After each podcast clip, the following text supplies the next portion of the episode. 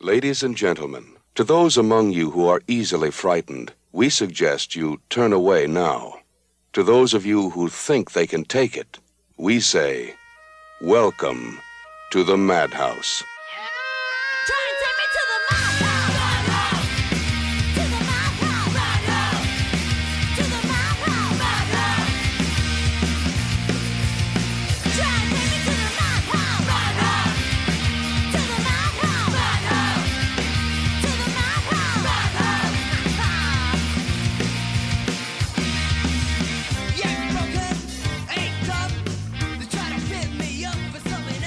Welcome! Welcome!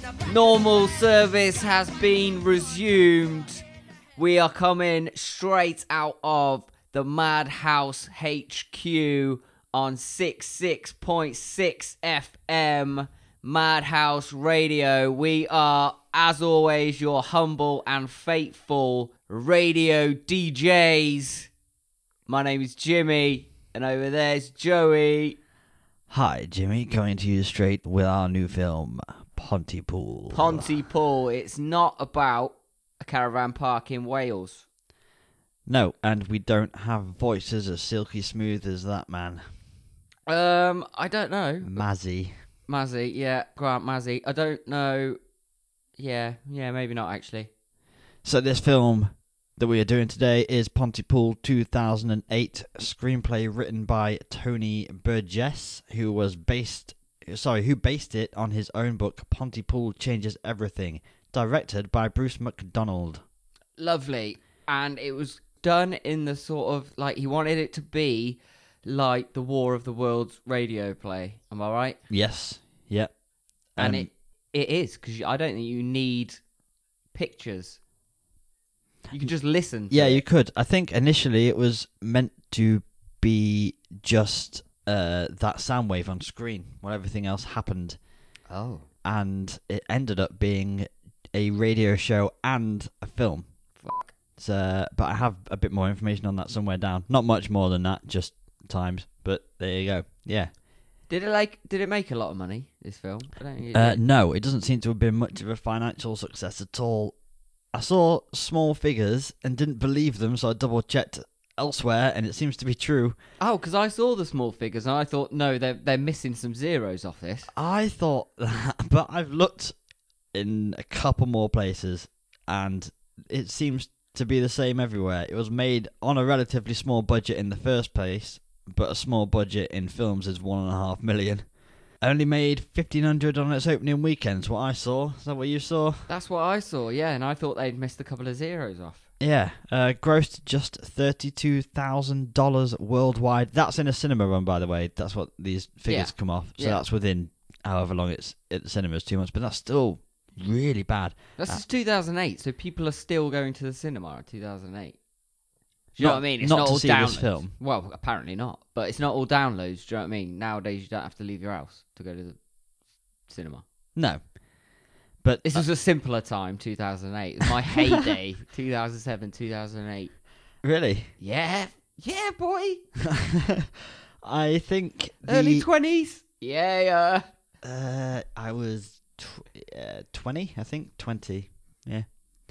Uh, anyway, it was, uh, yeah, these figures are come off of cinema sales. So even something that came out now, I think its figures will be on cinema sales, which will skew things because Netflix and other places do stuff straight to their platform now. Yes.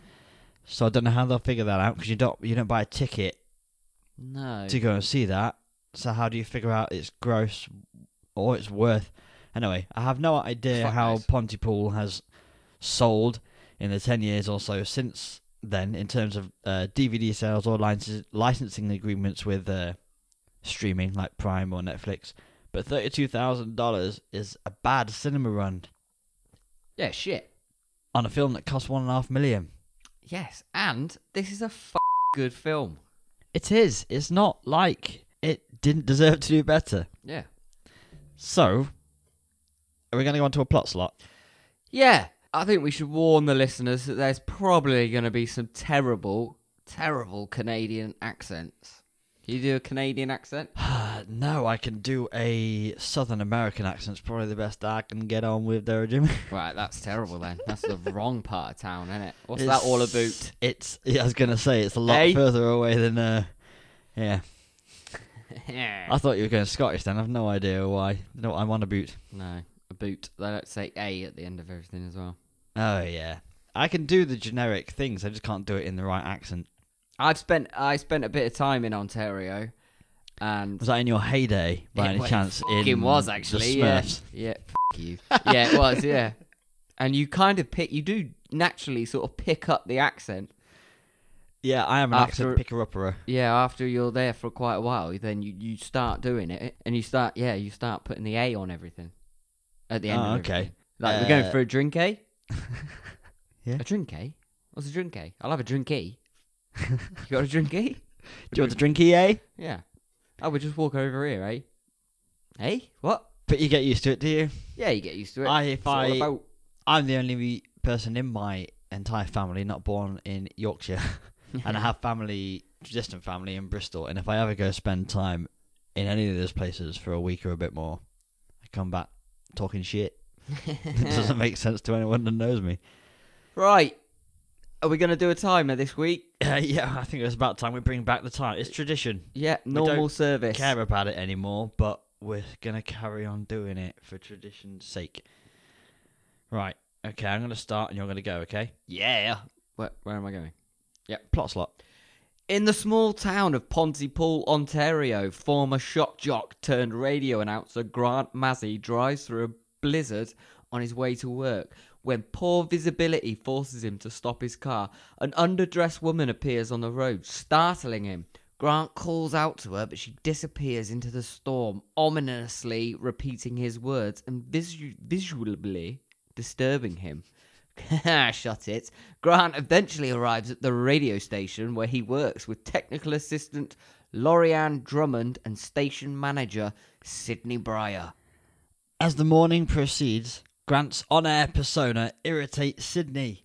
They get a report from their helicopter reporter, Ken Loney, which uh, Sydney reveals to Grant is a man on a hill with sound effects mimicking a helicopter. awesome. Yeah. About a possible riot at the office of a Dr. Mendez. He describes a scene of chaos and carnage that results in numerous deaths. We should just mention that Grant rocks up, gets into his studio, the woman passes him a bottle of scorch. Yeah, and he whacks it in his coffee. Whacks it in his coffee. That's that's how yeah, that's how I'd like to do a radio show. I would love to have a job where that's how you start the day. After Ken is unexpectedly cut off, the group tries to confirm his report, but their witnesses are disconnected before they can put them on the airwaves. Ken calls back and reports that he has found the infected son of a well known citizen nearby who is mumbling to himself. Before Ken can hear what the son is saying, the call is again cut off, this time by a startling transmission of garbled French, which is literally should just be French, Yeah, because it's all garbled in it. it is if you don't speak it. The transmission Bloody is an French. instruction to remain indoors, not to use terms of endearment, phrases that conflict or the English language. And I'm sorry, but the French have been pushing that for a long time. Nothing about the disease. Right. Pontypool is declared to be under quarantine. Ken then manages to call back, this time enough for Grant and the women to hear the infected son's mumbling, which is nothing but mummy. That's mummy for Mummy. our English listeners, which most of you are. In a child's voice. In confusion and disbelief, Grant tries to leave the station, but a horde of people attack, and Grant, Sydney, and Laurel Ann lock themselves in. Meanwhile, Laurel Ann that's really hard to say. Laurel Ann. Laurel Yeah, it Ann. is. Begins demonstrating erratic behavior. She fixates on the word missing, repeating it over and over, then imitates the sounds the sound of a boiling kettle. That's a freaky moment. She That's- holds that note really well for Yeah. a long time. Yeah. Dr. Mendez enters the studio and Grant, Sydney, and Mendez lock themselves in Grant's sound booth. I just want to quickly go back to the transmission from the French, the Canadian French. Yes. Uh, at, so they go through that saying in terms of endearment, phrases Yeah. of conflict. And then at the very end, they say, do not try and translate this message. Yes. So Laurel Ann translates the message, and surely you'd put at the start of your service announcement, do Yeah. not translate this message. Yeah. Ah! It's like putting Ugh. up the at the bottom of a tube of Pringles. Do not eat these Pringles. Yeah. You've already eaten the bloody Pringles Yes. to read the message. Now, I have a massive dislike for the French Canadians. Why? I just think they're twats. Every single one. Pretty much, yes. I'm, go- I'm What's the going- story behind your hatred for? uh, There's there's a s- there's gotta There be is a, a story. source. There Yeah. is a story, but I'm not going to bring it up Ah. on here. I'm just going to tell you that they are all twats. Okay. I'm gonna try and get that out of you when we're not on a timer. Mendez explains his theory. Somehow a virus has found its way into the human language, infecting certain words, and only certain words infect certain people. Once these infected words are said and understood, the virus takes hold of the host. As he explains, Laurel Ann repeatedly slams against the sound booth window, chewing off her lower lip Ouch. and splattering blood with each attack. We've all been there. We've done some pills, haven't we? Wee-wee. Ken calls in again, and while on the air, he also succumbs to the apparent virus, repeating the word sample. So someone's giving them free samples of pills and they're taking one too many. Yes, Basically. probably. Yeah, they're That's- chewing their faces off, aren't it? Sample, sample, sa- and then yeah, the the grinding of the lip. Yeah. Next thing you know, you're sat in the corner with your hands in a bowl of boiling water, loving life. Is there a story there as well? Yes, there is. Two stories we need to get out of you this episode. Outside the booth, Laurel Ann opens her mouth and vomits a large amount of blood and gore before falling down dead. Mendez suspects this has happened since Laurel Ann failed to pass the infection onto a new host. The horde then breaks into the radio station, attacking the sound booth. Sydney records a loop of Grant saying, Sydney Brier is alive, and plays it over the station's outdoor loudspeaker as a diversion to lead the mob away. Dr. Mendez begins to repeat the word breathe, but immediately begins speaking in Armenian, which stifles but not eliminates the symptoms. Mendez surmises that it is only the English language that was affected by the virus. Grant and Sydney speak in French, leave him alone in the booth, and they are nearly killed when the recording fails and the mob returns, but Mendez successfully lures them away from the studio. Yeah, fair play. Save their lives. feeling guilty for killing an infected young girl. I also want to touch on this point. I wouldn't have felt guilty about killing this girl Okay. because she turned up to the she tur- the, she turned up in a in a troop, didn't she? They were a singing troop Yes. and they were clearly all white, but they blacked up. Oh yeah. And she was she was proper like had it on Yeah. brown. So I wouldn't have felt that bad Yeah. because you can't do that. Yeah. It was dodgy. Sydney begins to succumb to the word kill. Grant then ab- attempts to disinfect Sydney by convincing her that the word kill now means kiss. Dirty old man, we know what you're thinking. He urges her to repeat kill is kiss. What over does and over- snowlob mean? kill is kiss over and over again. And her symptoms symptoms subside. She tells Grant to kill her. He then proceeds to kiss her. Yes. Armed with knowledge on how to stop the virus, the pair go on air, spouting a series of non contradictory and confusing phrases to help their infected listeners, ignoring warnings from the authorities who are trying to get them off the air, while an amplified amplified voice from outside counts down from 10 sydney joins grant in the booth and they kiss once again dirty old man as the countdown finishes the screen goes dark and the credits roll Audio Vox pops and broadcasts play over the credits, reporting further outbreaks of the virus, suggesting that the quarantine has failed. After the credits, the scene shifts to a radically different view, a stylized black and white version of Grant and Sydney in what looks like a far eastern atmosphere. As Grant describes his plan to get out of here, the picture gradually shifts into color, and the scene makes no sense. yeah it's a bit it's a bit of a weird ending usually a post credit scene adds a little bit more to the story. This seemed like maybe they just had been pissing around with some stuff. Yeah, there's a couple more films though, isn't there? I think. Yeah. Yeah. But I think that because it it turns out that the the, the infection has now got the whole world, hasn't it? It's Yeah. been broadcast through radio, and it reached like it's reached all over the place. So they're, I don't know how they're gonna. f- Are they fighting? I don't know why they've got guns, and I don't know why they're suddenly badasses. Maybe we need to read the book, Yeah, or watch the next films. watch the next films. Uh, I'm guessing that BBC reporter had something to do with it. Oh, did he? Only because he was broadcasting and talking to them. So it was taking that local radio station international. Oh, yes. I'm, I don't know anything about the next seri- the next film or the book, but that's my prediction. Okay, because I think that Grant. Oh, we've done the plot slot, by the way. Oh yeah, and we have uh, 19 seconds left now, so uh, we killed it. Okay, I think I'll talk about the ending in the next little bit. Okay.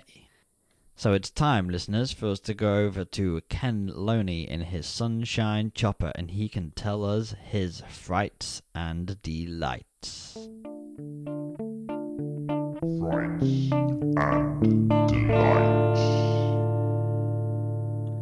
Here we go. We're frights and delights. We can't get hold of Ken in the Sunshine Chopper, so we're going to have to deal with Joe instead. Well, I'll do Right, what I can. yeah. I'm no Ken Loney, sat in my car on a hill, and I don't have any helicopter sound effects, but I do have some frights and delights. Oh. So uh, my first one's a delight we've already kind of touched on. I'll do it anyway.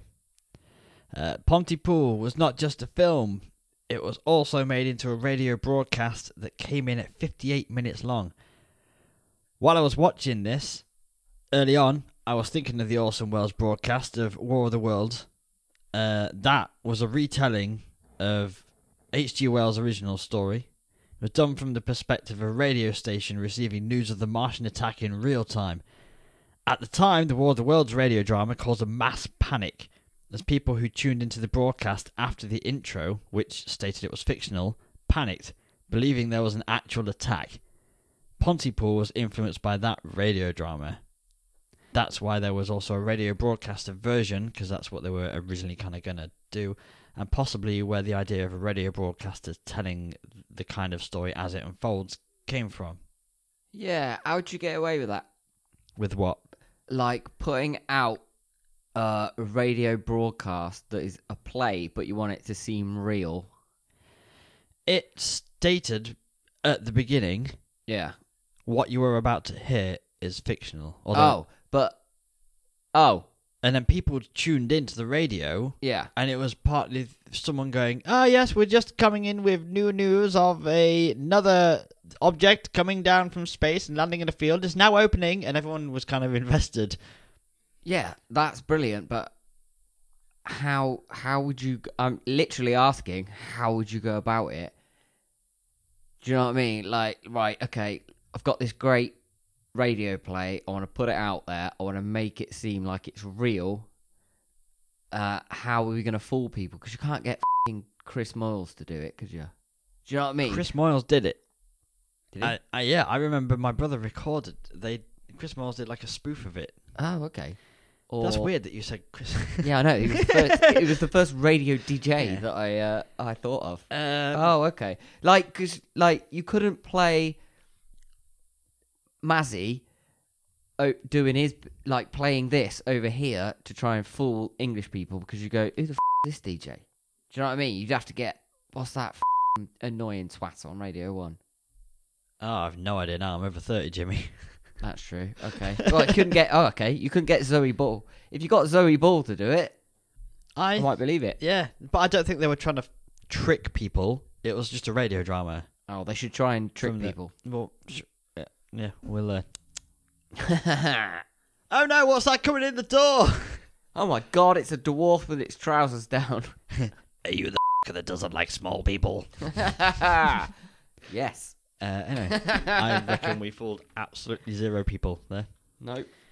Right, you going with a fright or a delight? I think the whole film is a delight. It's very clever that it's done more with language than it is with visual. Yeah. Do you know what I mean? Yeah. and the the fact that the virus turns out to be carried by language Yep. as well as say being in the air or being bitten Yep. or something like that and i thought that's very very clever it's different it's a, it's a different take on the zombie film Yeah, and also the like the infectious disease film. i wanted to look up real things about diseases that were carried through language and there aren't any It's it, Which is I, annoying. well, do you think it was also meant to be like a, a social commentary on shit being spread through language and language being like abused to get away with saying things without really saying? I mean, it's 2008, so it's before the explosion of social media that we have now. that's true yeah that's true yeah because so much viral shit just spreads yeah through language. yeah So maybe they weren't going for that though. It's 2008. I got my first, well, my first and only Facebook account. I thought you were going to say something else then. my first viral disease. I'll never forget it. yeah, it is a good film.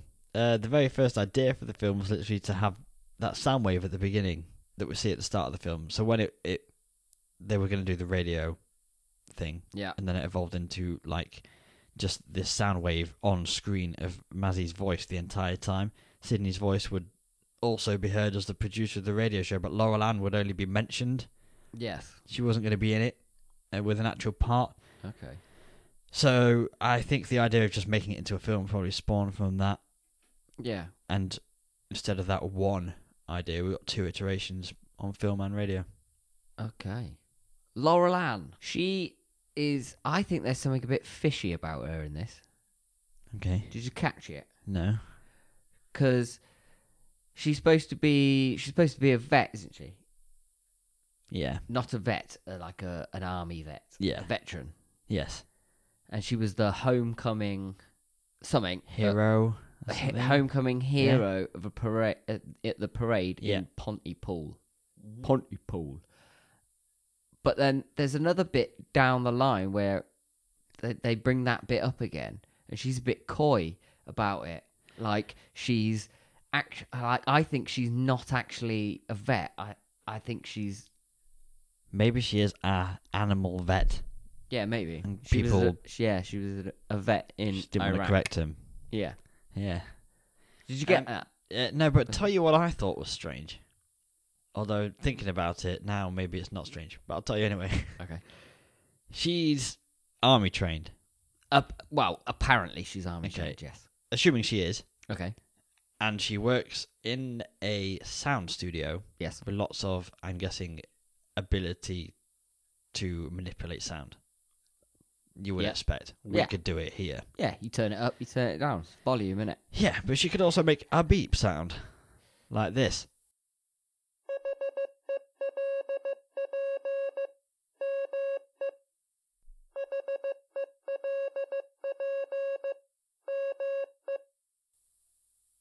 There'll be a beep there then.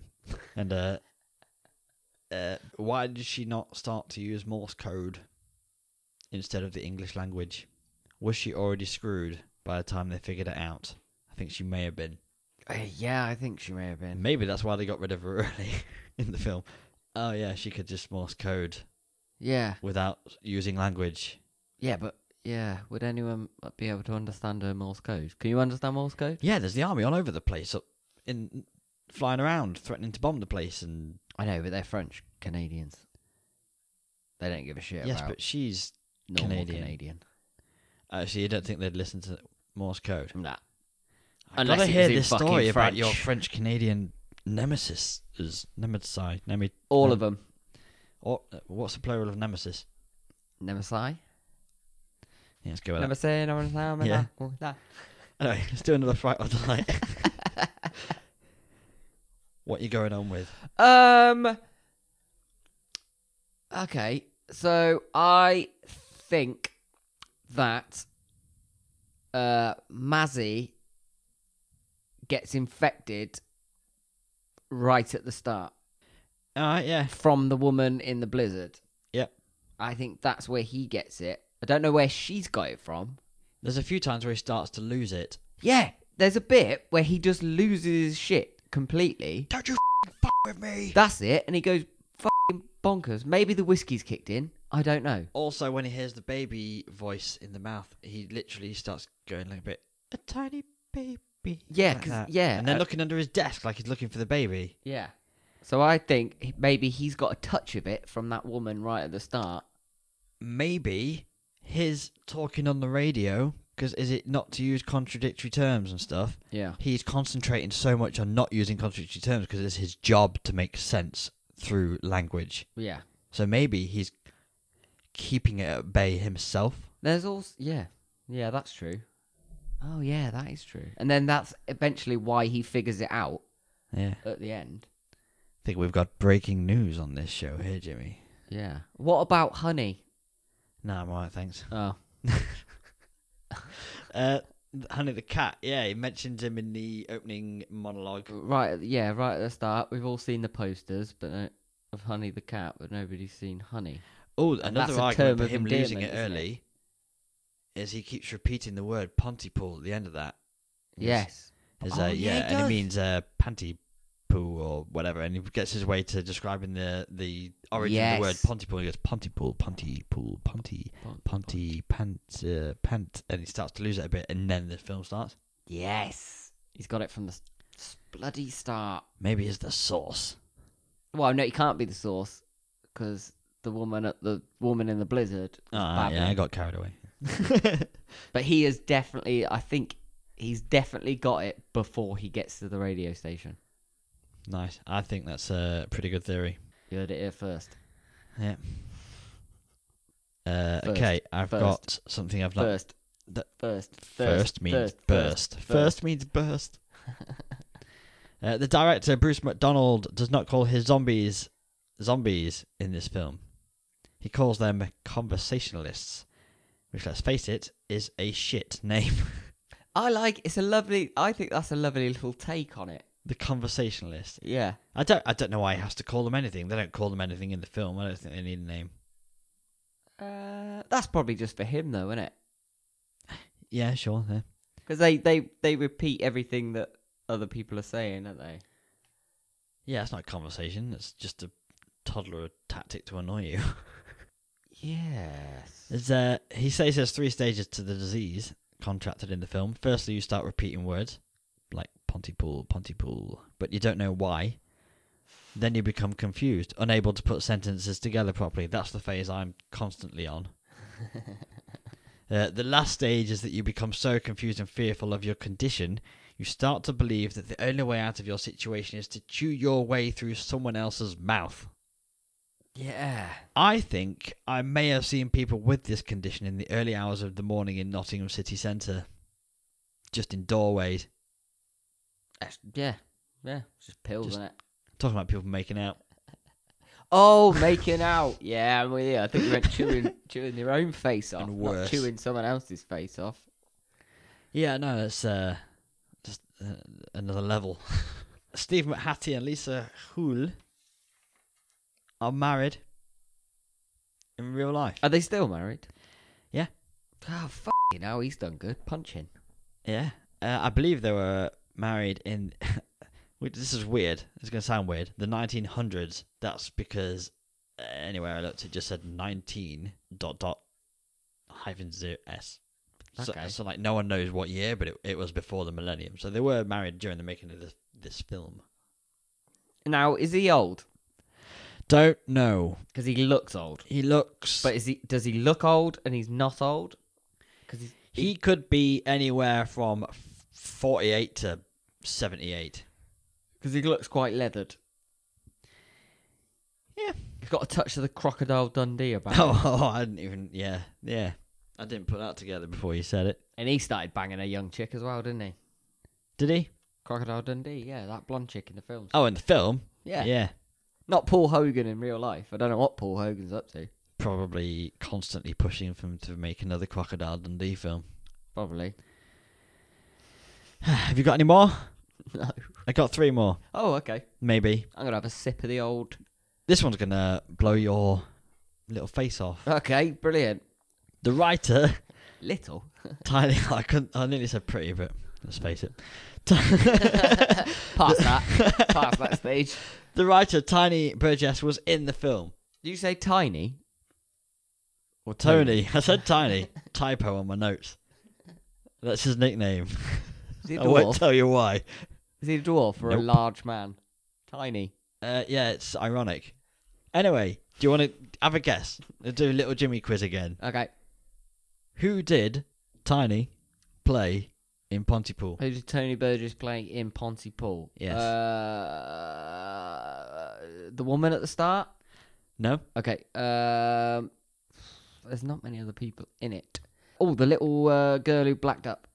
no, Ah, shoot. not even trying. Uh, one of the Lawrences of Arabia. The Yes, singing people. the man, The man. the, blacked up man who was dressed horrendously as a suicide bomber, and I can't believe that that happened. I'm not entirely sh- well. I'm not even slightly sure why that was in the film, but I think I'll talk about that later yeah, it's, it's definitely a weird. because part. you could have done anything, and they chose to be a little bit racist and Yeah, have a suicide bomber and be called Lawrence and the Arabians. that's it. Lawrence and the Arabians. Yeah. it's so weird and bad and offensive. It's funny, but for the wrong reasons. Yeah. So anyway, he was in Lawrence and the Arabians, the singer. Grant Mattersey even calls him by his real name, by the way, when they're in the sound booth. That was Tony Burgess. Oh. A. Uh, okay, the name Pontypool has an interesting origin. Okay. You read any of this? Nope. Tony Burgess needed a cover photo of himself for his book, The Hell Mouths of Bewdley. He and his wife set off to Bewdley to get a shot of him on the docks with the sun setting, but on the way they realised they were going to miss the sunset, so they pulled over in the town they were to take the picture. The town they stopped in was called Pontypool. He was under pressure at the time to write a second novel, and he said, I owe Pontypool a book and his next book was called Pontypool Changes Everything. I think that was the name. Yeah. So there you go. Pontypool is not even a place in Ontario. Is it not? Is it made up? No, it's not made up. It's a place I think in the US.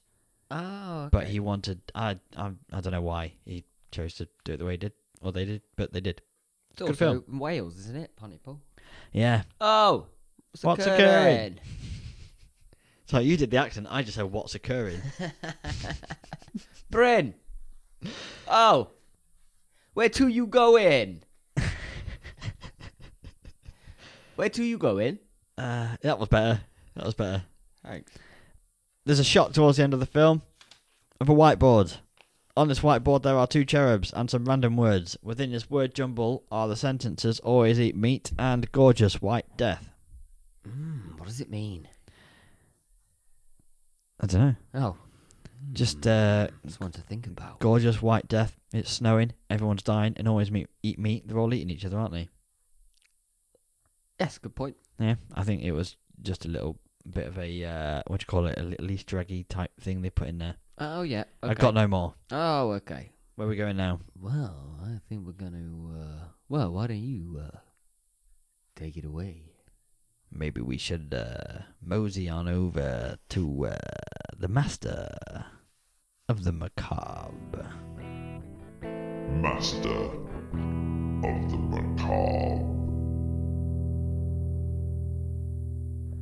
Still no word from Ken Loney in the Sunshine Chopper, so we're going to hang around here for a little bit longer and we're going to choose our favourite honourable mentions and best performance, really, of Pontypool in this section we call Master of the Macabre. Over to Jimmy. Jimmy, you there? Can you hear me? Hello. Jimmy? Hello. Hey, Jimmy. What? We are on Master of the Macabre. Sorry. And What? You're Master of the Macabre, Jimmy. BBC. Sure. It's five past nine. Okay, we'll come back to Jimmy in a moment to get the line clear. Oh, we have Jimmy on the line again. I'm hearing we've got Jimmy on the line. Jimmy, Joey, hi. all right. Can you hear me? Yes, just about. Master of the Macabre. Okay. Who've you Mas- got? Master of the Macabre. Yes. Um, what for the top slot or? Uh, no, honor- let's uh, drop the act and go for honourable mentions now. Okay. The actress who played Laurel Ann. you told me to be her name. a minute ago. Georgina Riley. Georgina Riley. yes. I think she was. Um, she was. Uh, she was a good sound engineer. She had a. I think there was something wrong with her though. I think there was something up. I don't think she was a real soldier. And I liked it when she kept running into the glass. Yeah, that uh, Insight. takes a bit. Yeah, Jimmy's insights there. Thanks. I, I liked the face planting. Yeah. Uh, uh, well, my honour is that your choice. No, that's just an honourable mention. Okay, so I would like to propose something Okay. that's never happened before on the Master of the Macabre or the Madhouse at all. I couldn't decide between Stephen McHattie or Lisa Houle, who played Grant Mazzy and Sydney. Right. Uh, so I was wondering if we have uh, a joint medal. what? have a joint. got Yeah, time. just have a joint, and then we'll talk about it later. uh, no, I was uh, proposing a a duo, uh, uh, two winners Oh, okay. share the medal. Christ. Share it. They're both. I mean, we can pick one, but I can't pick one. You'll have to pick one because I thought they were both amazing. The only reason Stephen had anything on her was because of this type of voice. Yeah, he's got that. He's c- like he is an old duffer, but he has he is quite a good-looking old duffer. And he's got some charisma. Yeah, and he likes uh, he likes to drink a whiskey while he's doing his talking on the microphone thing. Uh, but uh, she was she was really good. They played off each other very well. Yeah, I think that was good. Did they, now And- were they married? Yeah. were they married at the time they did Yeah. this? Oh, okay. So what do you uh, pick one or pick both? I'm leaving it up to you. Oh, what's Ken? What's Ken got to say? What's Ken Loney got to say about this? Ken's dead. Oh shit. Um, ah, let's give it them both. Joint winners, the Master of the Macabre. Yes. I, I, the reason I think that's justified is they play off each other so well. Off, it's almost the reaction to the other person's acting as well. I'm guessing they read lines a lot together. Yeah. and uh, so I don't think without the other one, the each one is as good as they were. Yes, I like his sort of bit of a playboy style he's got as well. Yeah, Like when he goes in to try and cure her. Like you could think of any other word that kill could be. yeah. Kill is peach. Spill, Kill is spill. Kill is flower. Kill is Bill. I think I had to rhyme. clock. Does it? Ah. Okay. No, it had to be something that could you distract yourself with. So kill oh. is kiss kind of makes sense. Cause it- Kill is drill. Kill is drill. But he's gone kill is kiss. Kill is kiss because he Yeah. wants to get his rocks off. So Venus is. genius. uh, yeah, So fair play that. Uh, ten out of ten for effort. yeah. Did play until the end. it? Yeah. So, uh, congratulations, Stephen McHattie and Lisa Hool. I think you're getting your names right. So, uh, no medals coming towards you because they don't exist. But if we had the money and the finances, we would. Yeah, and send it to the same address, isn't it? Ah, So that yeah, saves well, on yeah. costs. Send one medal with both names on it. Yeah. anyway, Winning. where are we going now, Jimmy? Oh, I think we're gonna take a little bit of time, and we're gonna go over to the Madhouse rating system. The Madhouse Rating System. I mean, this is getting a little bit worrying now. We still have not heard from Ken up in the Sunshine Chopper. I don't know what we can do about this situation. If you've seen Ken, if you've seen the chopper, please ring in and tell us. The chopper's a car. Oh, sh- oh shit! What kind of car is it? Some Dodge, I think. I don't know. He's dead. I think he's dead. Oh my god, he's dead. Anyway, moving on. It's the Madhouse rating system. Yeah, and Ken would want us to carry on as normal. Of course he would, eh? What's this all about? I dunno. So, here we go. We got first up, we have, as always, it is tension and suspense. the film Yes, uh, has some great pacing. pace. The start is a little slow, but it's all part of the plan. The phone calls that come in from uh, Ken Loney and the Sunshine Chopper uh, really do a, a, a great job of bringing the action into this one location where the film's taking place. Yeah. He has some pretty brutal descriptions of victims, one of which has lost his hands in some horrible way and Yeah. just stumps, but is still alive, unable to move because of all of his broken bones. The fact that these parts are described and not shown really puts the horror in your own head, Yes, putting the tension you feel on par with those in the studio. yes. And Ken's the only one who's down there in the thick of it. Yeah, he's the way of us knowing what's happening. Yeah, because the, re- the the other three, we're, we're all trapped in a radio station. You know what's Yeah. going on. You know, Mazzy thinks it's a hoax. He does for a bit, yeah. He thinks they're yanking his chain, Yeah. tickling his pickle. pulling his leg. Frying his Frankfurter. Is that one or did I just make that up? Don't know, but now I really want a hot dog. uh, the fact that this virus spreads from words is a fantastic new way of looking at the infection genre. Yes. The tension that comes from it is also on point as we are watching Grant Mazzy, a man whose whole career and persona is his voice and communicating through audio. Now he has to face the fact that the one thing he is great at could kill him or the people around him. Tension and suspense in this film are fantastic in general, and I think the biggest reason is the unknown. We know as much as the main characters know, and we learn more when they do. In most films, we're watching from a, a godlike perspective of knowing more than the people within the film, and that Yes. can cause its own tension in other ways. What this type of film does is it puts you kind of in the story, like you're still observing, but you're on a more personal level, and that makes the stakes feel higher. Yeah, it's like shit. We're listening to this, how it's going.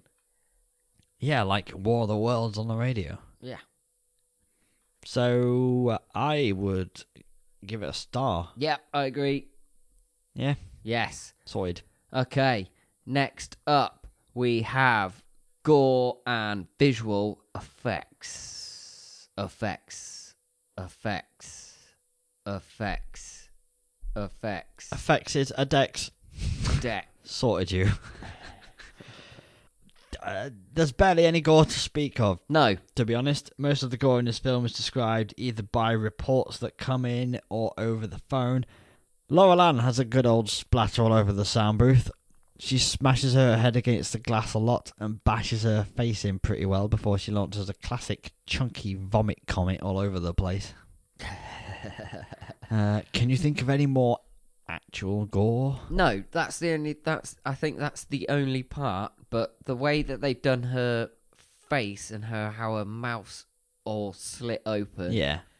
when she's been chewing on the electrical But your Shit. makeup crew had one job. No, no, but they I bet nailed they it. really worked on it. Yeah, they for nailed visual it. effects, it, it does quite a lot in terms of not showing us too much. It's Which- very much a less is more thriller type setup. Yeah, I think that's the beauty of it. Yeah, it relies on uh, Words. yeah, Yeah. and the the good old uh, what what you don't see is sometimes scarier than what you do. Exactly. Could have a French Canadian living next door. What's with the French Canadians? uh, it's been done a lot, this kind of thing, but it can be brilliant when it's done well. And I think Pontypool is done well. yes. I was impressed with it. Can be difficult to create decent gore or monsters and visually realistic things, or at least impressive effects. but it's probably just as hard to make a decent horror film without using any of it. I think that is the the the, the key to it Yeah. is the fact that they've they've actually done a very good horror film without with just using words basically. Yeah, and it's like losing uh, a big crutch in this genre.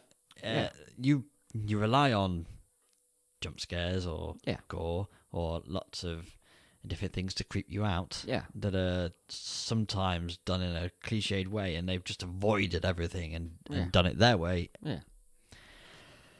But we're supposed to be deciding if it has a point for gore and visual effects.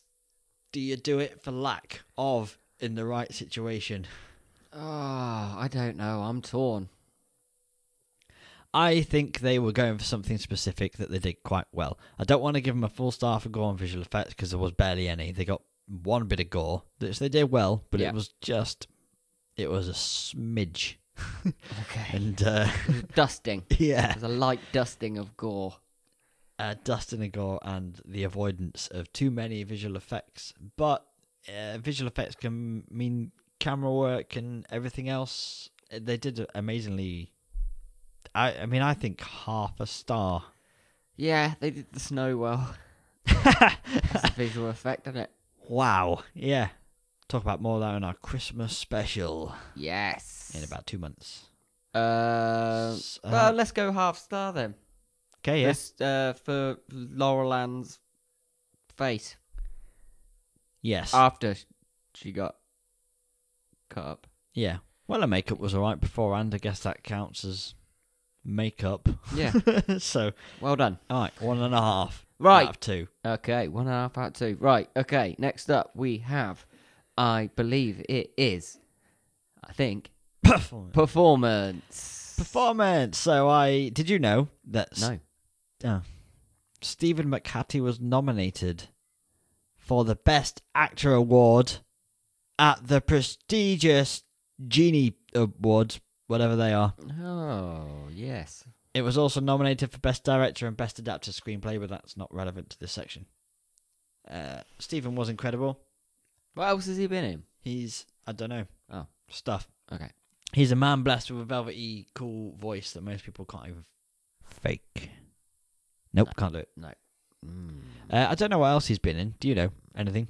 no. Jimmy's deep bath. Jimmy's what? Deep bath. Deep Bath. Yeah. Alan Partridge. Uh, okay. Jimmy's. I just full remember the. sink. I've had a Scotch egg and that type of stuff. Uh, anyway, it's a small cast with only three main characters that all did very well. yep. Lisa Hull was fantastic in her role as Sydney. Sydney Yeah. started off fighting with Grant, but they figured out how to make it work together as the situation unfolded. That transition felt natural and not forced, so that's a job well done by both of them. Yeah. Uh, Stephen and Lisa really bounced off each other really well. They're married Because they were obviously. bouncing off each other very well. Hell yeah! yeah, yeah. Ay. Giggity. uh, yeah, they're married, so uh, they're probably bumping uglies. Yes, I. F- are you a mind reader? Because I was just gonna say bumping uglies. Uh, though what I've got written is they're clearly close uh, and probably practice lines together. And looking by him, probably take a few lines together. Yes. uh, and they work together very well. It's pretty unreal. Yeah. Georgina Riley, who plays Laurel Ann, is apparently not the same actress from the scary movie spoof films of the early noughties. That's who I thought she was the whole time. And please, look at both of them. I still think I might be wrong in my research and thinking they're not the same people, but they look exactly the same. They to look Me. a little. I think I know who you're talking about now. Just, not just a little bit. They better be sisters with different surnames, brought up in different countries, and like separated at birth. Because Right. Yeah. Okay. maybe I'm probably I haven't seen scary movie films for a while, but there you go. Well, yeah. Why would you? Don't know. because I Should all like be fuck- topical humour from the early noughties. They should all be burnt. Uh, Get all the VHSs up of The- the yeah. scary movie and put them in a pile and burn them. but Georgina Riley, who what's her name? Georgina Riley Virginia Riley. was great and impressive It was the smallest of the three main roles, so she had less room to shine in general. Yeah. But she was great as our first real exposure to a person infected with word syndrome thing. I think, do you know what? Dr. Mendes should get a little bit of a mention on Oh, this. yeah. Because he was a bit wacky. Yeah. Wasn't he? He was a bit. And get the Wacky Award. Yeah, he got the. Yeah, definitely. Because he, come ac- he came across the like. There's no UPKA award in this No. either. So that's a No. Wacky Award. Wacky award because he was a bit like he's supposed to be a doctor, but then he came off quite a little bit zany, didn't he? I don't know whether that was his uh, whether he was supposed to be like that. I think he was like Comic relief. Yeah, but you know those scientists who shit is going down and it's terrible, Yeah. but also it's really interesting and exciting from a scientific point of Oh view. yes. Yeah. Yeah. I yeah. think he's that just was him. excited. Yeah. like, he's very excited. Oh this is shit, happening." this is hard. Look at what is happening. What That's accent was she very doing? racist. What- I was trying to do French. Oh He was German, wasn't he? Armenian. no, Armenian. Yeah. Where the hell's Armenia? I don't know. Armenia. Um, Dunno. uh, Eastern stop Europe? saying words. Don't know. Anyway, in his accent, he was very excited. I did not like the singing group. No. It seemed forced and out of place. Yeah. It didn't seem to make sense. There could easily have been a different guest or guests, and the story would have been exactly the same. Yeah. You could have one guest who started acting a bit odd, that and he and Grant would still have been just as pissed off that he had to interview this mundane person. Do you know what I mean? Yeah, that's true. Yeah, it could be like fucking Bob from down the street with his Yeah, bottle top collection. yeah, or his new window cleaning service or something that small time radios talk about. Marjorie and a collection of edible knickers. Yeah, and that piece of toast that came out with a face that looks a bit like Jesus. Held by Marjorie, who's apparently now blacked up. yeah. Why did they black anyone up in this film? I don't get it. It's it was just like maybe they consulted you and you were like, yeah, French Canadians, they're all racist. so you're like, oh, okay, well, let's be true to life. They are a little bit. Are they? Yeah, a little bit. I, I, right, we'll get to the story. um, Go on, what are you saying for performance? uh, star. Yes. apart from the sing group. Although they played really pointless, racist addition to a film characters really well. Yeah, brilliant. So yeah, We will start send- for that. Okay, so that's two and a half stars so far. Next up is musical score and the sound effects. Okay, so the soundtrack was written by Cloud Foise. Oh. or Foise, who cares? A man who has had a huge career in music.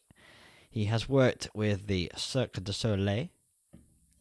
If you can name a US TV network, then he has probably worked for them or still does. ABC. I don't have the list here. HBO. I said probably. I'm not confirming any. Oh. I thought it was a game. no, it's not a Jimmy quiz. or Jizz for short. he has scored over 200 films or TV episodes. The film literally starts off with nothing but Grant Massey's deep, awesome voice describing the missing cat, Honey, and the origin of the town name, Pontypool. Pontypool. Pontypool, eh? And there's just a sound wave of his voice flickering away. There's a low synth noise droning away behind it. It's pretty cool.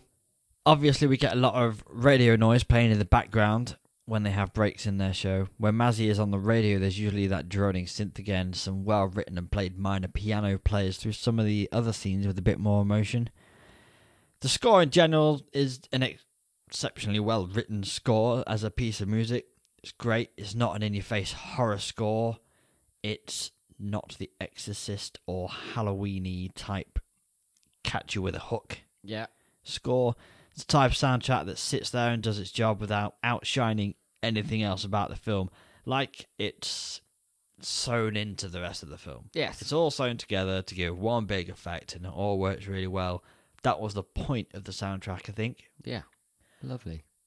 So I'd give it a star. Fu- On a side note though, Oh. The questionable song sang by Lawrence and the Arabians is called The Nefer de Desert and was also written, because I don't know if you remember the lyrics, but they were also very uh, offensive. Okay. they were written by Tony Burgess as well. I Oh. begin to have my doubts about the credibility of Tony Burgess. Nah. Maybe he's French Canadian. Maybe.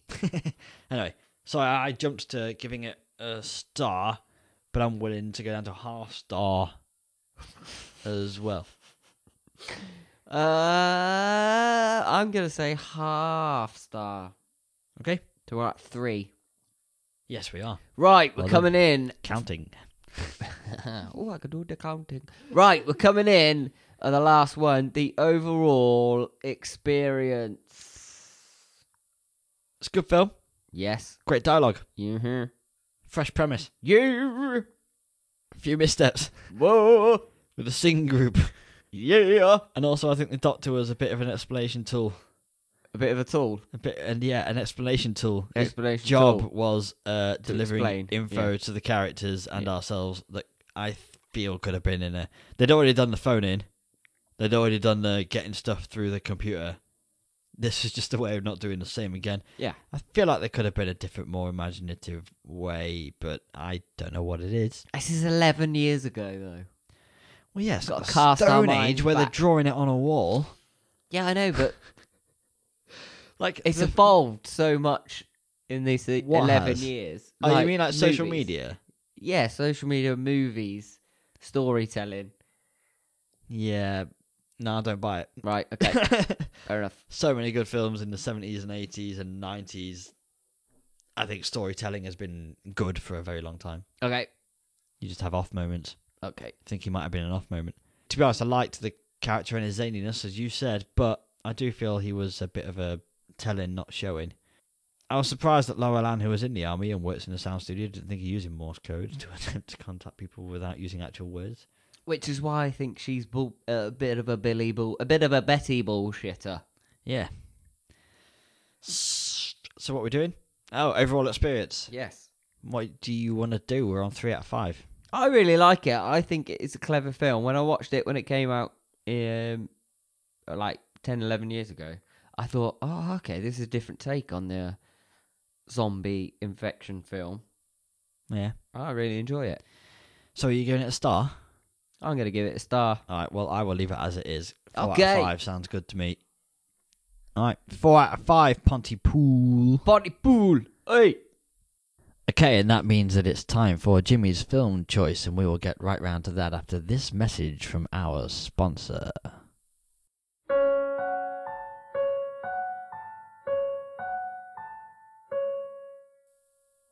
Drink bug fast.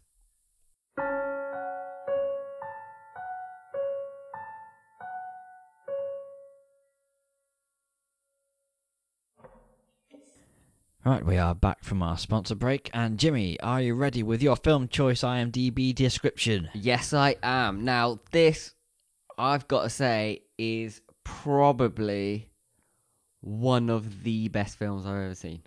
Shit, It's it's that's a claim. it is a claim, and I hope you'll agree. So I'm gonna I'm gonna read out the description. I hate this bit. When troubled musical prodigy Charlotte seeks out Elizabeth, the new star pupil of her former school, the encounter sends both musicians down a sinister path with shocking consequences. Is it Carrie? No, it's not. They remade Carrie. They have remade Carrie, yeah, Okay, no, but it's dunno, not what Carrie. is it? Okay, it is a film called The Perfection, starring Alison Williams and Logan Browning. Fair enough. Carrie's ballet, isn't it? Carrie. Carrie. Carrie, yeah, school dance, Yes. yeah. Close. So Close. this co- film came out in 2018.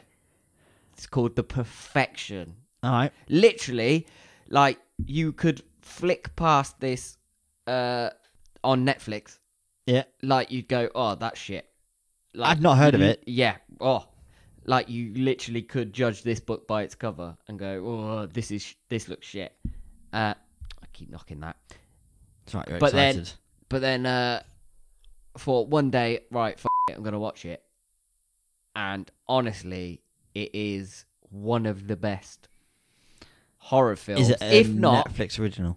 uh, I don't think it is a Netflix original, but it is on Netflix.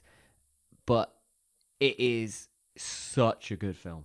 Nice. I look forward to watching You it. are gonna enjoy it. There's a lot of gems on, uh, like you say, on Netflix. You could scroll past a lot. Literally I've seen a over lot the of films. yeah, like the last five years, they have made some. F- it's like s- there are some f- great horror films that Uh-huh. don't rely on just all that f- gore and visual Yeah, yeah, yeah. stuff that really tell really good stories. I want to list them off, but I Yeah, don't because it's part of the game. Yeah, I was gonna say we're probably, I nearly said one then. I was like, no, don't, because I think I could choose it in the next two or three. Yeah, but yeah, just trust us. yeah. Well, they probably already know. D- yeah, well, yeah. Who doesn't? You look for horror films, you find them, don't you, on Netflix, Yeah, on Prime. Prime's good for old, yeah. You get deep into Prime. There's some Yeah. right uh, obscure old stuff. some weird stuff that yeah. uh, maybe even slipped under the radar in its day. yeah, yeah, yeah. I'm thinking of a couple. Yeah. Are we sorted? Yeah. Are we finished? Yes. Can't remember what score we gave it. Four out of five. Four out Think. of five. We should probably go Um, back sometime and get all the ratings and literally write them down so we know what. I keep meaning to do it. I also, while you're on that, I want to say I want to introduce something that we've Ooh. done once before. Um, retrospective. yes. Okay. Everybody gets one. Yeah. oh, okay. Uh, oh, ev- oh, okay. Everyone gets one. Yeah. Yeah. we've done it with Hereditary, Yes. and we changed it from a six out of five to a five out of five Yes. because it's a great film. Yeah. but we got carried away. Yes. we got think. caught up in the. We got caught up in it. Yeah. Also, we gave Train half a star out of five. Yeah. Yeah. and we couldn't believe we hadn't given it at least one for gore Yeah. because the gore was brilliant. So yes. retrospective, I don't know what we should call it. Uh, we should call it. Everyone gets a one. everybody gets one. Everybody. Everybody gets one. Yeah. All right. Everybody gets one. So Say it like that though. Everybody gets one. everybody gets one. You get one. You get one. Everybody gets one. So I just wanted to put that out there. I do think we should probably think about train again, even if it's just a one out of five. Let's boost it up to one out of five. Then we could do it. Okay, but you don't do it ever again. Uh, Uh, do you know what I mean? Or no, you can't do the same we film can't. twice. Yeah, we Yeah. can give it a rating. Yeah. then we can have a mulling period. Yeah. and then we can change it. But we, because it just becomes a complete farce if we can change it all Yeah. the time. Basically, Sit on it, we sleep sleep up on the it. first time round. Yeah. So let's go back and sort it out. Yeah, it will call it also a sleep on it rating. yeah. Yeah. anyway, I think we're done. Let's uh, Yes. We're done. end this. Romeo done. Who? Don't worry. Keep going. Don't know what you said, but I listened to it on the playback. We're done. Thanks for listening once again. We'll see you again in two weeks. Please follow us on Instagram and Facebook. Subscribe to our podcast wherever you listen to your podcasts, uh, which is what you're using right now. So we don't need to tell you what it is. And we will see you next time for the next episode of the Madhouse Podcast. Love you. So, uh, why do you hate French Canadians? Oh no. Come on! No. I really want to know. No. All right, Oh, I'll press stop recording and then tell me, yeah? You'll find out. I've stopped recording now, you can tell me. Come out one day. Don't worry. What was the other thing? What was the other thing I was going to get out of you? Next episode, we'll start with why I don't like the French Canadian. Okay. That'd be fun.